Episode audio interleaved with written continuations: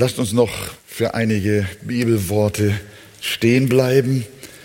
Wir lesen heute aus der Offenbarung, Kapitel 3, Vers 14 bis 20. Und dem Engel der Gemeinde von Laodicea schreibe, das sagt der Amen, der treue und wahrhaftige Zeuge, der Ursprung der Schöpfung Gottes. Ich kenne deine Werke, dass du weder kalt noch heiß bist. Ach, dass du kalt oder heiß wärst. So aber, weil du lau bist und weder kalt noch heiß, werde ich dich ausspeien aus meinem Mund.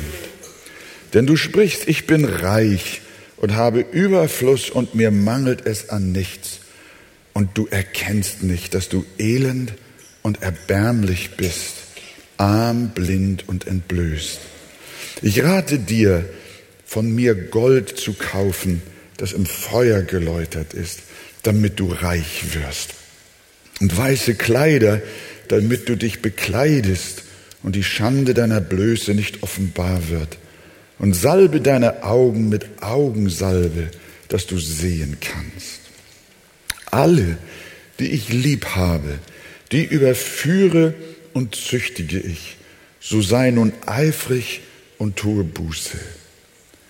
Siehe, ich stehe vor der Tür und klopfe an.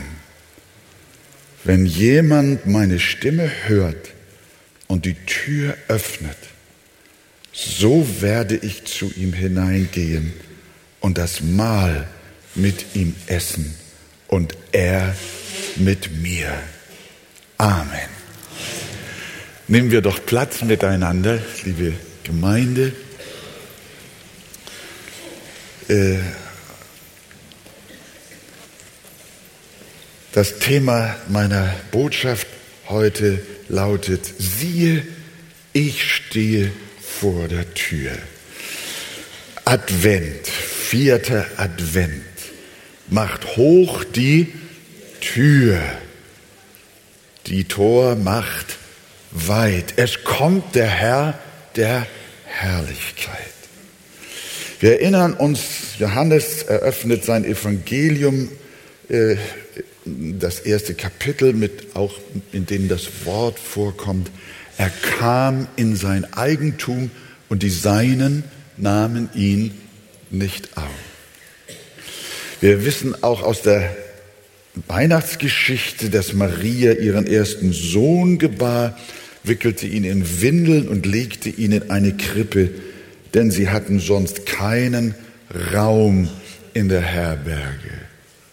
Es war kein Platz für Jesus. Und jetzt hier in der Offenbarung lesen wir, siehe, ich stehe vor der Tür und klopfe an. Einmal, glaube ich, dürfen wir dieses Wort aus dem Kontext heraus natürlich auf die Gemeinde anwenden. Auf die Gemeinde nach dem Typus von Laodicea.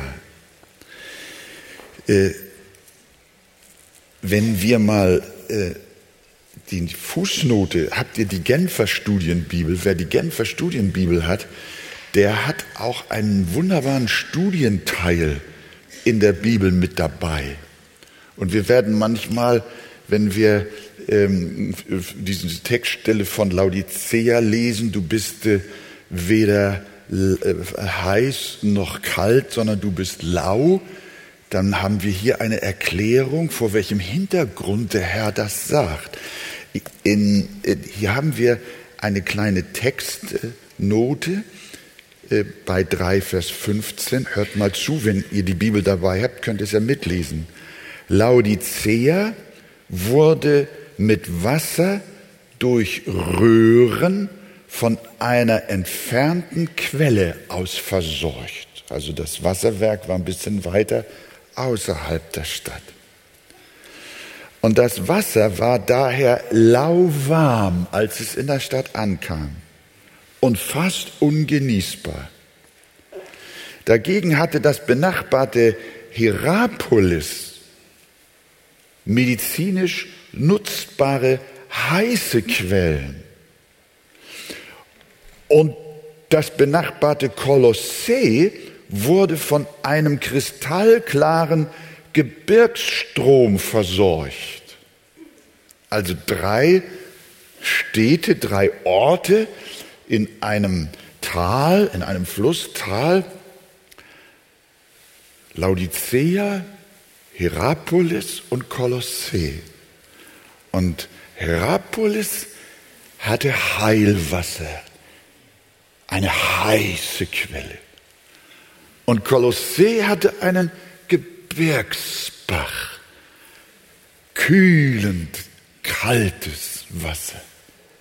Aber Laodicea bekam sein Wasser aus irgendeiner künstlichen Quelle. Und das war ungenießbar lau, weder erfrischend noch heilend. Etwas dazwischen. Und dieses Bild hat der Herr Jesus, als er der Gemeinde in Laodicea das schrieb, vor Augen.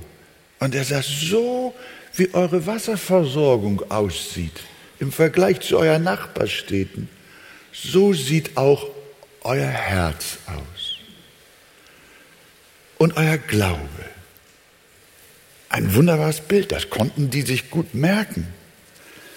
Die Gemeinde hatte allerdings eine völlig andere Meinung von sich, als Jesus sie hatte.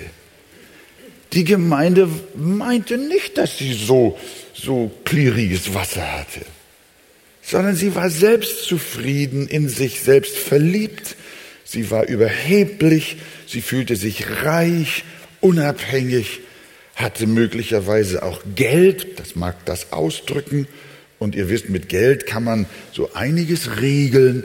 Vielleicht war sie auf dem Weg zu einer Kirche der Macht. Und Jesus schreibt dieser glanzvollen Gemeinde, dieser Prachtgemeinde, du sprichst, ich bin reich und habe genug und brauche nichts und weiß nicht und weißt nicht, dass du elend und jämmerlich bist, arm, blind und bloß. Ich hoffe, dass wir uns in unserer Gemeinde, und später komme ich auch auf uns persönlich zu sprechen, uns nicht auch so täuschen. Laodicea täuschte sich über ihren wahren Zustand. Äußerlich war sie top, aber innerlich war sie flop. Sie blühte nach außen, aber innerlich welkte sie. Sie war wie ein wunderschön geschmücktes Grab, das Jesus als Beispiel gebraucht, aber innen voller Totengebeine. Gott bewahre auch uns als Gemeinde vor einer solchen Fehleinschätzung. Das erinnert uns auch an den Pharisäer. Er stand für sich und betete, ich danke dir Gott, dass ich nicht bin wie die anderen Gemeinden, ich bin rechtgläubig. Wir haben die richtige Lehre. Wir kennen die Wahrheit. Und wir, wir sind gut. Ich danke dir, Gott, dass ich nicht bin wie die anderen Leute, wie die Räuber, wie die Betrüger, wie die Ehebrecher oder auch wie dieser Zöllner da hinten. Ich faste zweimal in der Woche, ich bin fromm und gebe den Zehnten von allem, was ich habe. Dieser Mann war an geistlichem Hochmut erkrankt. Und das Tragische war, er hat es noch nicht mal gemerkt. Ich finde, alle Krankheiten sind schlecht. Und, aber die Krankheiten, die ich selber merke, die finde ich doch noch besser als die Krankheiten, die ich noch nicht mal wahrnehme. Die sind nämlich gefährlicher. Welch eine Tragik, welch eine Täuschung, so auch Laodicea. Die Gemeinde hält sich für ganz besonders rechtgläubig und merkt nicht, dass Jesus draußen vor der Tür ist. Er steht vor ihrer Tür und sie hören nicht, wie er klopft. Gott bewahre uns als Gemeinde vor Hochmut und Selbstherrlichkeit. Wir wollen und sollen dem Herrn für alle Gnade von ganzem Herzen danken. Seid ihr damit einverstanden? Aber niemals stolz werden. Vergiss nicht zu danken. Vergiss nicht, was der Herr dir Gutes getan hat. Das ist wohl wahr. Und wir wollen ihn preisen für allen Segen, den wir empfangen. Auch in dem Weg, den er mit uns gegangen ist bis heute. Aber niemals stolz. Petrus, er sagt uns, haltet fest an der Demut. Denn Gott widersteht dem Hochmütigen aber dem Demütigen gibt er Gnade. Und Paulus, der sagt es in, in, mit diesen Worten im Römerbrief. Ich sage jedem unter euch, dass er nicht höher von sich denke, als sich zu denken gebührt, sondern dass er auf Bescheidenheit bedacht sei, wie Gott jedem Einzelnen das Maß des Glaubens zugeteilt hat. Lasst uns nie vergessen, dass wir in uns selbst eine Gemeinde voller Schwachheit sind und dass wir unfähig sind. Wir sind eine Gemeinde mit vielen Sünden und Versagen. Wir haben viel falsch gemacht. Und darum ist es angemessen, immer auf Bescheidenheit bedacht zu sein. Denn Jesus hat nicht gesagt, glückselig sind die geistlich Reichen, sondern er hat gesagt, glückselig sind die geistlich Armen. Ihnen gehört das Reich der Himmel. Und so kann es gehen. Jesus steht draußen vor der Tür einer Gemeinde, die enorm viel von sich hält und er klopft an. Aber die Gemeinde ist vollgepfropft mit Selbstgerechtigkeit und Arroganz. Und die ganze Kirche hört nicht, dass Jesus von draußen klopft, dass sie ihn gar nicht mehr haben. Noch einmal, bei aller Freude über das, was Gott an Segen und Wachstum schenkt, Lasst uns nie vergessen, dass nichts von dem durch uns selbst gekommen ist, sondern dass wir alles aus freier Gnade empfangen haben und deshalb alle Ehre allein dem Herrn gehört. Ist das wahr? Ihm gehört die Ehre. Um von diesem Pfad der Wahrheit nie abzuweichen, sollten wir uns immer wieder fragen lassen, Paulus fragt auch die Korinther in seinem ersten Brief, wer gibt dir einen Vorrang, sagt er. Was hast du, das du nicht empfangen hast? Wenn du es aber empfangen hast, was rühmst du dich dann, als hättest du es nicht empfangen?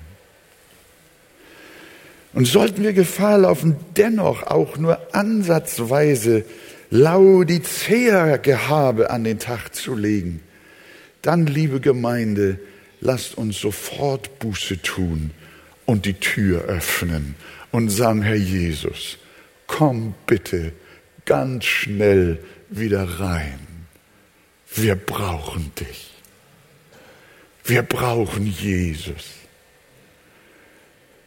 Der Herr möge uns alle Zeit ein bußfertiges Herz schenken, einen demütigen Geist, voller Bescheidenheit und auch Selbstzweifel. Aber wir wollen niemals an Gott zweifeln. Niemals an Jesus, den wir dringend brauchen.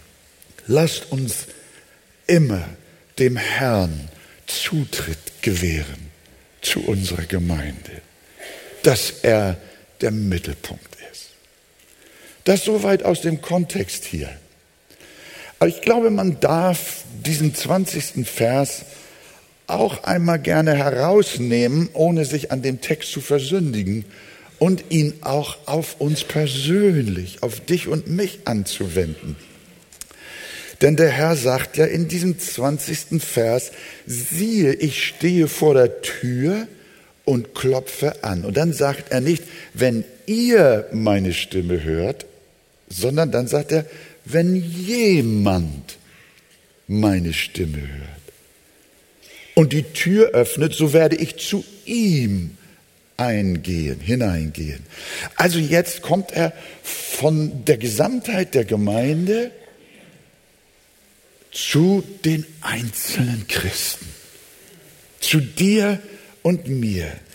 Jedes einzelne Christenherz ist angesprochen. Und deshalb die Frage, wo befindet sich Jesus in deinem Leben? Befindet er sich wirklich in der Wohnung deines Herzens? Ist er bei dir drinnen? Oder wie vor nicht allzu langer Zeit der Rick Gamache heißt er, glaube ich, uns im Zuge der Eckstein-Konferenz eine fantastische Auslegung über diesen Text gegeben hat. Und ich kann mich noch erinnern, wie dieser Rick Gamache uns gefragt hat, hast du Jesus in deinem Herzen oder lebt er bei dir auf der Veranda? Lebt er bei dir auf der Terrasse? Unter dem Vordach? Ist er nicht mehr im Wohnzimmer und schon lange nicht mehr im Schlafzimmer? Spielt Jesus in deinem Leben nur noch an der Peripherie eine Rolle? Am Rande eine Rolle? Dann ruft der Herr dir heute zu. Siehe, ich stehe vor der Tür und klopfe und klopfe an. Du bist wohl ein Christ, einst auch von neuem geboren, brennend in der ersten Liebe. Aber nun ist die Glut weg und du bist nur noch ein dampfender Haufen Asche. In dem Sendschreiben an die Gemeinde Ephesus, da sagt der Herr, du hast die erste Liebe verlassen. Das ist äh, ziemlich ähnlich mit dem, was auch hier Laodicea gesagt wird und auch den Einzelnen vorgehalten wird. Äh, haben wir möglicherweise Jesus doch so ein Stück weit vor die Tür gesetzt? Ihm den Stuhl vor die Tür gesetzt? Das kann man daran festmachen, was ist in deinem Leben die Hauptsache. Hast du das Unwichtige zum Mittelpunkt deines Lebens gemacht? Und das Lebenswichtige, das Ewigkeitswichtige zur Nebensache gemacht, zur Dekoration, zum Einwickelpapier.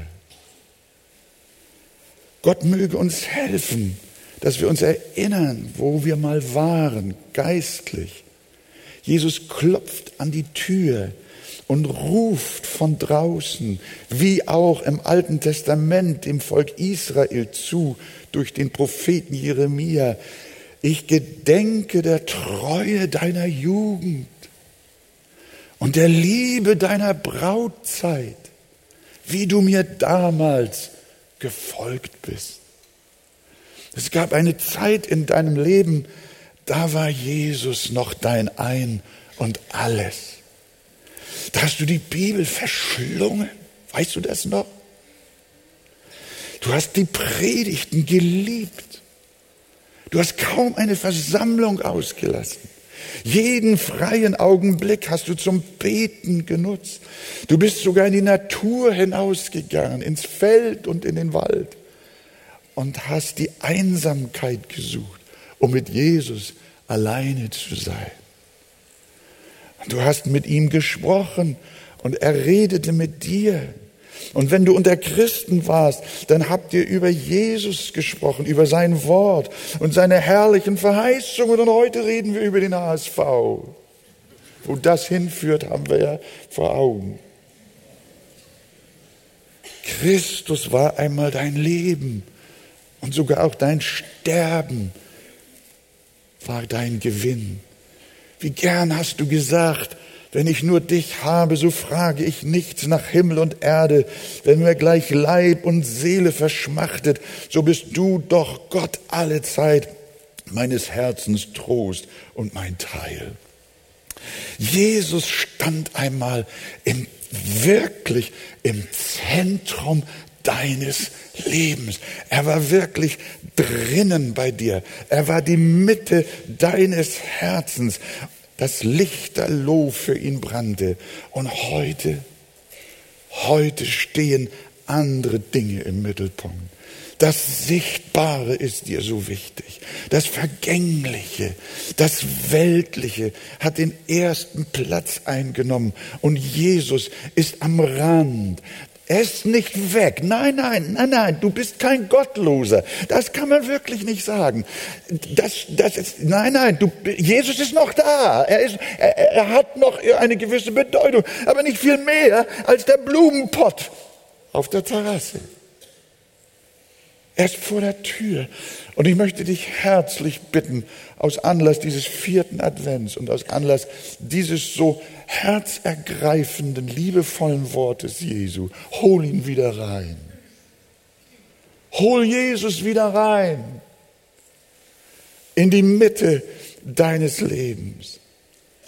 Mach nicht nur ein Türchen im Adventskalender auf, sondern macht hoch die Tür. Die Tor macht weit. Es kommt der Herr, der Herrlichkeit. Lass ihn wieder rein. In Jesu Namen. Siehe, ich stehe vor der Tür und klopfe an. Wenn jemand meine Stimme hört und die Tür öffnet, so werde ich zu ihm hineingehen. Dann wird der Heiland wieder bei dir einziehen und das Mahl mit dir halten. Das heißt, er will die innige Lebensgemeinschaft mit dir wieder erneuern. Er will dir nahe sein, dir wieder begegnen, dir ein neues Erleben mit ihm selber schenken, eine neue Herzensbeziehung. David war ja auch mal so abgedriftet, hatte seinen Gott auch auf die Terrasse gesetzt und vor die Tür gestellt. Aber dann, als Jesus angeklopft hat, dann hat er gebetet.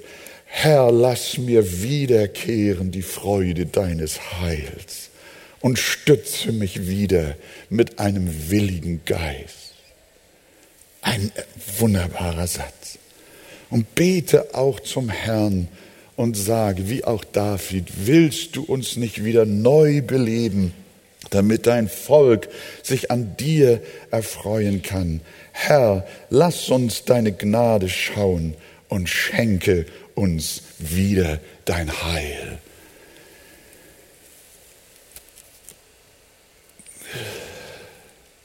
Gibt es jemand hier oder mehrere Christen, die rückfällig geworden sind, die nur noch pro forma Christen sind? Das sind oft auch junge Menschen, die aus einem gläubigen Elternhaus kommen die in der Kinderstunde einmal ihr Herz Jesus gegeben haben und auch gebetet haben, äh, komm in mein Herz, Herr Jesus. Wie heißt es? Ich bin klein, mein Herz mach rein. Oh, viele unserer jungen Leute haben das gebetet und sie haben auch Jesus geliebt als Kinder. Aber dann, dann haben sie irgendwann den Glitzer dieser Welt gesehen und dann haben sie Jesus vor die Tür gesetzt. Vor diesem Hintergrund hat mich das Zeugnis von unserem lieben Lukas Niemöller tief bewegt. Lukas, bist du hier? Wo ist der Lukas? Ist doch nicht da? Doch, Lukas, sei mir nicht böse, wenn ich aus deinem Zeugnis zitiere, das er vor wenigen Tagen oder Wochen in der Jugend gegeben hat. Andi hat es mir weitergeleitet. Und ich habe Gertrud hat es gelesen, ich habe es gelesen. Lukas, er erzählte im Jugendgottesdienst, dass er von zu Hause her an Jesus glaubte. Dann aber, schreibt er wörtlich, dann aber kam der Sturm dieser Welt, in der wir leben, über mich. Und schneller als ich gucken konnte, habe ich meine christlichen Werte über Bord geworfen und mich angepasst. Das war der erste Schritt auf einem langen Weg weit weg von Gott. Lukas hatte Jesus aus seinem Leben rausgeschmissen.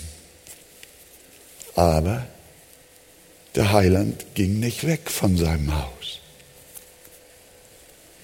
Er blieb vor der Haustür. Und eines Tages war die Zeit gekommen, da klopfte er. Da hat sich Jesus wieder bemerkbar gemacht. Und er klopfte auch in dem Leben unseres jungen Bruders so stark ans Herz, zu Herzen gehend. Denn in seiner immer größer werdenden Not fing Lukas an zu beten. Und er sagt ungefähr wörtlich, flehte ich Jesus an. Gott, ich weiß, ich lebe in Sünde. Und ich weiß, ich dürfte eigentlich nicht vor deine Augen treten aber ich flehe dich an, hol mich hier raus. Ich will das hier alles nicht mehr. Ich möchte zu dir kommen, aber ich weiß in absolut keiner Weise, wie ich es hier herausschaffen soll. Wenn du es schaffst, bitte tue es, denn ich schaffe es nicht. Ich wusste einfach nicht weiter, aber Gott griff ein. Freut ihr euch? Halleluja. Zur Ehre Jesu. Er veränderte Lukas Leben und auch das seiner Verlobten Annie. Und ich möchte jetzt von unserem Bruder wieder zu uns allen kommen und auch zu dir. Hörst du nicht auch die Worte deines Erretters, vielleicht jetzt hier heute Morgen und schon in den letzten Zeiten deines Lebens? Weißt du nur, wie du mal Jesus rausgeschmissen hast? Vielleicht ist das nicht ad hoc passiert, sondern langsam, aber sicher, so allmählich hast du ihn aus deinem Leben rausgedrängt. Aber ich sag dir, und du spürst das, er ist nicht weggegangen von dir. Und er wartet auf den richtigen Augenblick. Und ich habe das Empfinden, dass Gott uns diese Botschaft heute Morgen schenkt, weil er Menschen aus ihrer Rückfälligkeit wieder nach Hause bringen will. Jesus sagt dir, mach die Tür wieder auf. Ich muss heute, wie zu Zachäus, in dein Haus einkehren. Willst du uns nicht wieder neu beleben. Ich stehe vor der Tür. Wenn jemand meine Stimme hört und die Tür öffnet, so werde ich eingehen zu ihm. Hörst du seine Stimme? Ja, du hörst sie, Gott redet zu dir und er will wieder rein in dein Herz.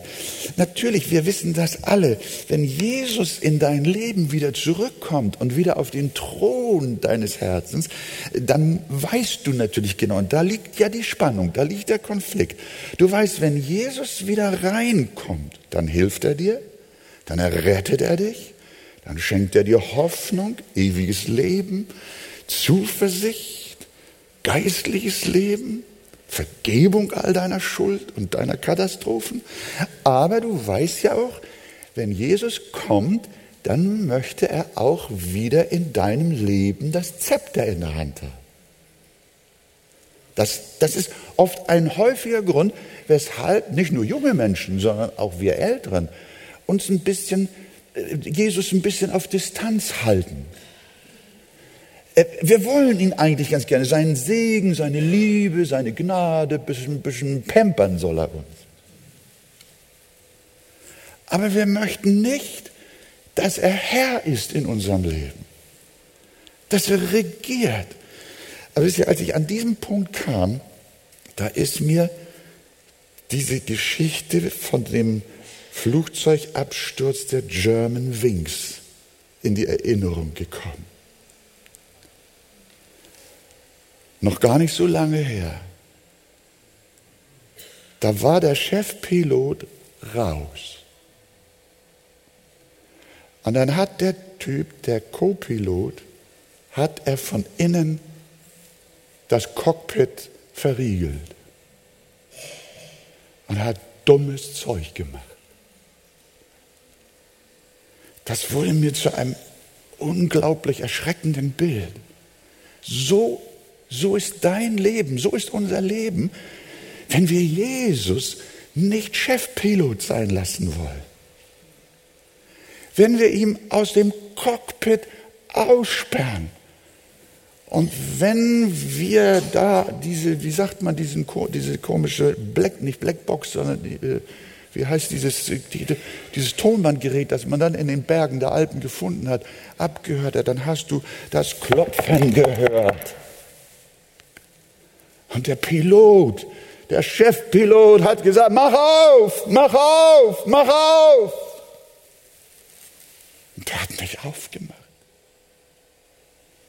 hätte er aufgemacht, dann hätte alles noch gerettet werden können. Aber er war sich seiner Sache sicher. Ich will jetzt hier ein Ding drehen. Wir können nicht in sein Herz schauen, wollen ihn auch nicht verurteilen. Aber überleg mal, was du machst. Du hast Jesus ausgesperrt.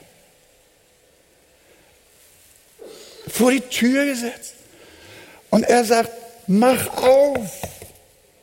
Wenn du nicht aufmachst und mich wieder an, in das Cockpit lässt, an den Schalthebel, an den Knüppel, dann geschieht eine Katastrophe. Nicht nur mit dir, sondern auch mit deiner Familie und mit allen, die zu dir gehören. Siehe, sagt der Herr heute Morgen zu dir, ich stehe an deiner Tür und klopfe an. Und wer die Tür aufmacht, zu dem werde ich eingehen und mich auf den Chefsessel sitzen und in letzter Sekunde die Maschine wieder nach oben reißen. Ich will dein Leben retten. Ich will dich herrlich machen. Ich will dir Hoffnung geben. Ich will dir Segen schenken. Heil und ewiges Leben. Halleluja. Liebe Gemeinde, wir wollen unseren Gott preisen, dass er nicht aufgibt. Er hätte weggehen können. Es gibt Menschen, der Apostel Paulus, er sagt, ja, sagt er, Gott hat Menschen dahingegeben. Und er kümmert sich auch nicht mehr um sie. Aber so ist es nicht bei dir, sondern Jesus ist da. Und er bleibt bei dir. Und er klopft. Und jetzt bist du dran. Dies ist die Gelegenheit. Heute der vierte Advent. Mach die Tür auf, weit auf. Und lass Jesus wieder auf den Chefsessel. Heute, wenn ihr seine Stimme hört, so verstockt eure Herzen nicht. Als drittes und letztes möchte, ich spüre, dass hier ein gewisser Ernst auch bei diesem Punkt dabei ist, auch für Menschen persönlich. Vergiss das nicht, halte das fest. Bewahre das in deinem Herzen, was du soeben gehört hast. Aber Jesus steht nicht nur vor der Tür einer lauwarmen Gemeinde und auch nicht nur vor der Tür zu rettender Sünder, sondern auch seine Wiederkunft steht vor der Tür. Jesus erzählt uns in Matthäus 24 von den Zeichen der letzten Zeit, von großen Nöten, auch in Lukas 21. Ihr kennt das, von Kriegen, von Katastrophen, von Terror, von falschen Propheten und Christussen. Aber er erzählt uns auch davon, dass das Evangelium in der ganzen Welt verkündigt wird und dass sich auch viele aus dem Volk der Juden bekehren werden. Und wenn wir unseren Bruder Zadok hören, dann sagt er uns, in Israel und auch in vielen Teilen der Welt kommen immer mehr Juden zu Jesus. Und der Herr sagt, wenn aber dies alles anfängt zu geschehen, dann seht auf und erhebt eure Häupter, weil sich eure Erlösung naht, weil ich wiederkomme, weil Advent ist. Dann steht Jesus vor der Tür und klopft an. Wir hören schon mächtig sein Klopfen, das Klopfen seines Kommens, seines zweiten Kommens. Sein zweiter Advent kündigt sich deutlich an, aber er fragt in Lukas 18, doch wenn der Menschensohn kommen wird, meinst du, er werde Glauben finden auf Erden? Wirst du zu den Glaubenden gehören, wenn er wiederkommt? Jesus erzählt uns das Gleichnis von den fünf klugen und den fünf törichten Jungfrauen. Die Törichten hatten zwar schöne Lampen, aber sie brannten nicht. Sie hatten kein Öl. Sie waren nicht durch den Heiligen Geist von neuem geboren. Sie hatten nur eine äußere Form von Frömmigkeit. Aber sie hatten kein wirkliches Leben aus Gott. Und als der Bräutigam kam, dann hat er zu ihnen gesagt, ich kenne euch nicht. Und das erinnert mich an den Weihnachtsrummel, an die vielen Lampen, die zwar äußerlich brennen, aber eigentlich nur schöne Formen haben, kunstvoll gearbeitet, aber keinen lebendigen Glauben. Es ist Advent, auch in diesem Jahr wieder. Jesus steht vor der Tür. Geh auf die Weihnachtsmärkte, vielleicht auch nicht. Aber wir sehen und fragen, wird Jesus Glauben finden, wenn er wiederkommt? Glauben, wird er Glauben finden im christlichen Abendland? Ich befürchte nein. Jesus klopft an. Sie hören das Evangelium aus ihren Feiern und Partys nicht mehr heraus. Jesus klopft jedes Jahr zu Weihnachten. Auch in diesem Jahr klopft er wieder. Aber die Tür scheint zuzubleiben. Törichte Namen Christen, törichte Jungfrauen. Gottes Urteil wird sein, ich kenne euch nicht. Aber wohl denen, die seine Kinder sind, die nicht nur schöne Formen von Lampen haben, sprich christliche Tradition, sondern die durch den Heiligen Geist zum lebendigen Glauben gekommen sind. Die klugen Jungfrauen, die haben Jesus die Tür geöffnet.